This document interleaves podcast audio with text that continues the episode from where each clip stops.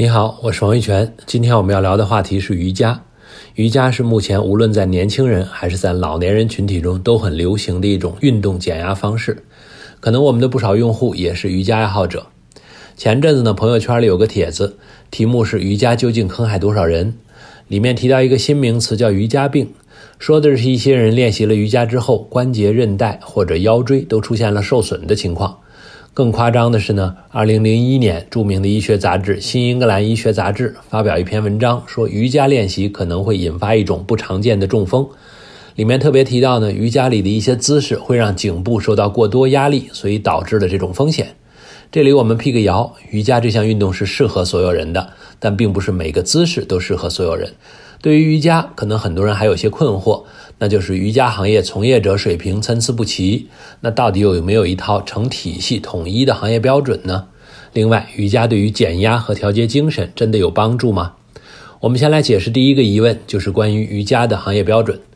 实际上，目前全球只有两家机构能够颁发国际认可的瑜伽教师的资格证书，一家是澳大利亚的国际瑜伽教练协会。另一家就是我们今天要讲的美国瑜伽联盟，英文名叫 Yoga Alliance。瑜伽是在18世纪末从印度传入美国的，但是一直到上世纪80年代才真正流行起来。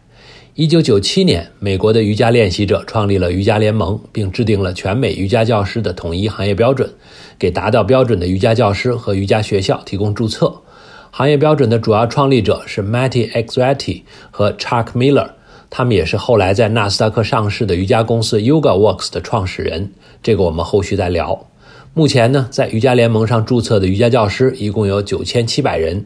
瑜伽教师培训学校有三百八十所。如果你也想要成为注册的瑜伽教师，那么你就得在认证的培训学校接受两百小时或者三百小时的瑜伽培训，学习内容不仅包括瑜伽的体位姿势，还有人体解剖和生理、瑜伽的艺术和哲学以及教学技能。最后呢，瑜伽联盟会根据学习时间和表现发出不同标准级别的证书。说来有趣，瑜伽明明起源于印度，但是印度并没有建立自己的标准培训系统，他们现在也在使用美国的培训注册体系，这是为什么呢？主要原因在于美国的瑜伽跟印度相比，分支比较单一，更容易形成统一的标准和完整的体系。反观印度呢，因为瑜伽文化有几千年的历史，这些古典瑜伽的基础理论差别很大。在几千年的发展中，相互影响杂合，又衍生出更多的派别，所以很难形成统一的标准，建立完善的体系。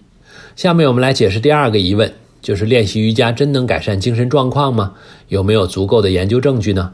我的回答是呢，主流的研究结果表明，瑜伽确实能缓解焦虑和减轻抑郁程度，有助于保持精神健康。而所谓主流，就是不同的研究机构用不同的研究方法得出了一致的结论。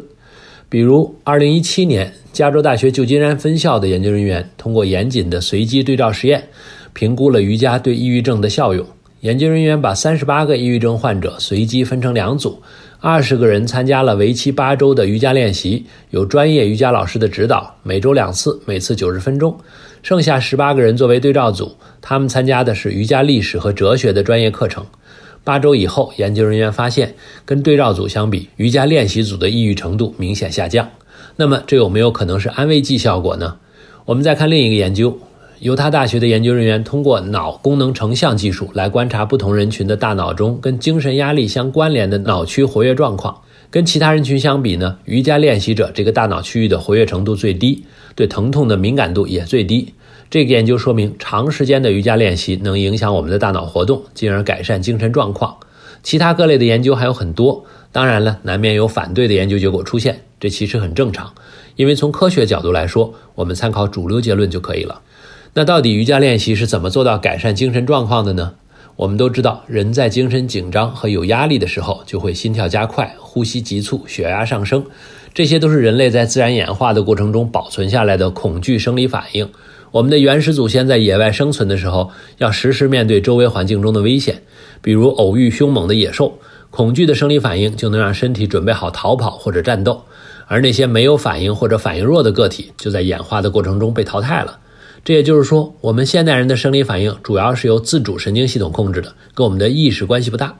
具体来说呢，当人处于焦虑和压力状态时，自主神经系统中的交感神经激活，会促使肾上腺释放压力荷尔蒙，让人有紧迫感。这时候呢，跟交感神经相抗衡的副交感神经就会变弱，而副交感神经一般会在人安静的吃饭、睡觉和休息时增强。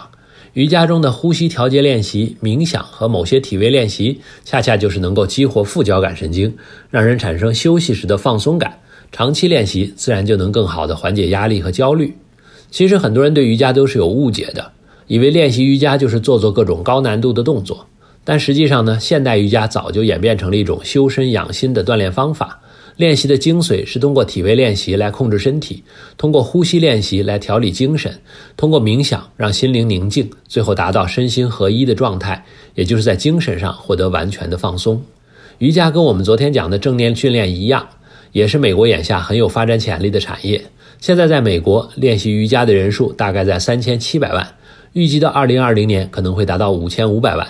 这也是瑜伽产业的营业收入水涨船高的原因。单单2016年一年就达到了160亿美元，而这些收入主要来源是购买瑜伽课程、瑜伽服装、瑜伽垫和其他的辅助设备。那么，既然说到美国的瑜伽产业，就一定要提到 YogaWorks，这是美国目前唯一一家上市的瑜伽公司，上市的代码就是 Yoga。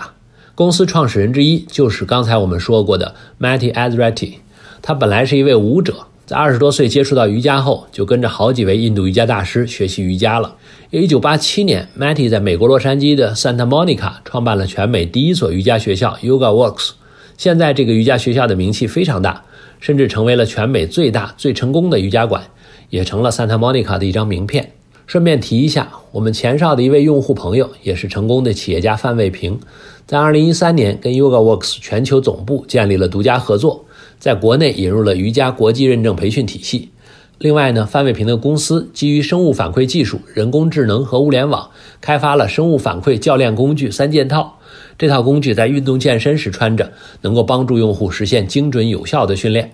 刚才我们提到了一个陌生的词儿，叫生物反馈技术。这个技术简单来说呢，就是把人体感觉不到的生理信号通过传感器检测出来，然后让用户看到，比如像心跳、血压、脑电波、消化道的声音等等。这就能让用户在心理上产生各种反射作用，然后有意识地调整生理上的反应。好，我们说回 YogaWorks 的创始人 Matty，二零零四年就在学校办的有声有色的时候呢，他以四千五百万美元出售了 YogaWorks 的二十九家瑜伽馆。他为什么这么做呢？其实 Matty 认为，如今的瑜伽训练有点偏离瑜伽泛我合一的本意了，发展太快就会出现瑜伽教师水平下降的问题。而且现在流行的很多瑜伽派系都只注重体位姿势，忽略了修心的重要性，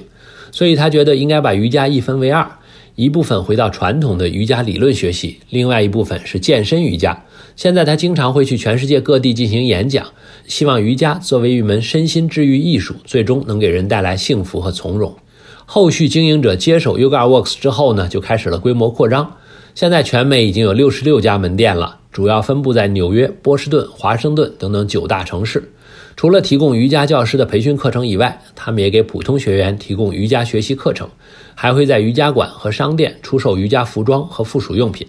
那么一提到瑜伽服装，又不得不说说 Lululemon Athletica 了。这家不仅出售时尚潮流的瑜伽服和瑜伽垫，还提供免费的瑜伽课程，可以说是给传统的瑜伽馆业务造成了一定的冲击。不过，更值得注意的是呢，他们的瑜伽服是出名了的价格不菲。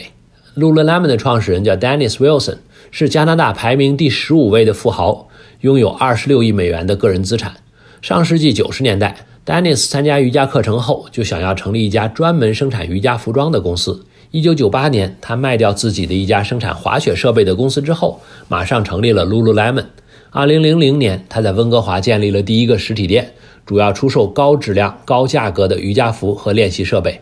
比如一条女士瑜伽裤将近一千块人民币，一件运动 T 恤基本都要五百块人民币以上。为什么会这么贵呢？原因在于 Dennis 一直坚持用高科技的纺织面料和时尚的设计来生产瑜伽服，产品穿起来既舒服又好看。可以说，Dennis 把 Lululemon 打造成了前沿的运动休闲品牌，还把时尚带入了健身界。以前瑜伽服只在瑜伽馆里穿，练完瑜伽之后呢，练习者就得换掉瑜伽服。但是现在在美国大街上穿 Lululemon 瑜伽服的女士随处可见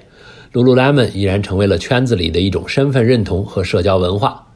好，最后总结一下今天的内容。今天我们主要介绍了瑜伽国际认证和标准培训系统，瑜伽有助于精神健康的生理基础，以及瑜伽学校 Yoga Works 和 Lululemon 瑜伽服。希望你掌握以下三点：第一，瑜伽起源于印度，在几千年的发展中衍生出数目繁多的派别，很难形成统一的标准，所以培训注册体系难以在印度建立。而美国因为分支单一，反而建立了国际认可的统一的行业标准和瑜伽教师认证体系。第二，很多人都有一个误解，以为练习瑜伽就是做出各种高难度的动作，但更重要的是修心。现代瑜伽作为一种修身养心的锻炼方法，长期练习后，与精神压力相关联的大脑区域的活跃程度逐渐降低，从而可以缓解压力和抑郁。第三，无论在美国还是在中国，瑜伽已经成为流行的运动。这不仅带动瑜伽学校，还促进了瑜伽服装的发展，而科技则成为重要推手，助力瑜伽产业蓬勃发展。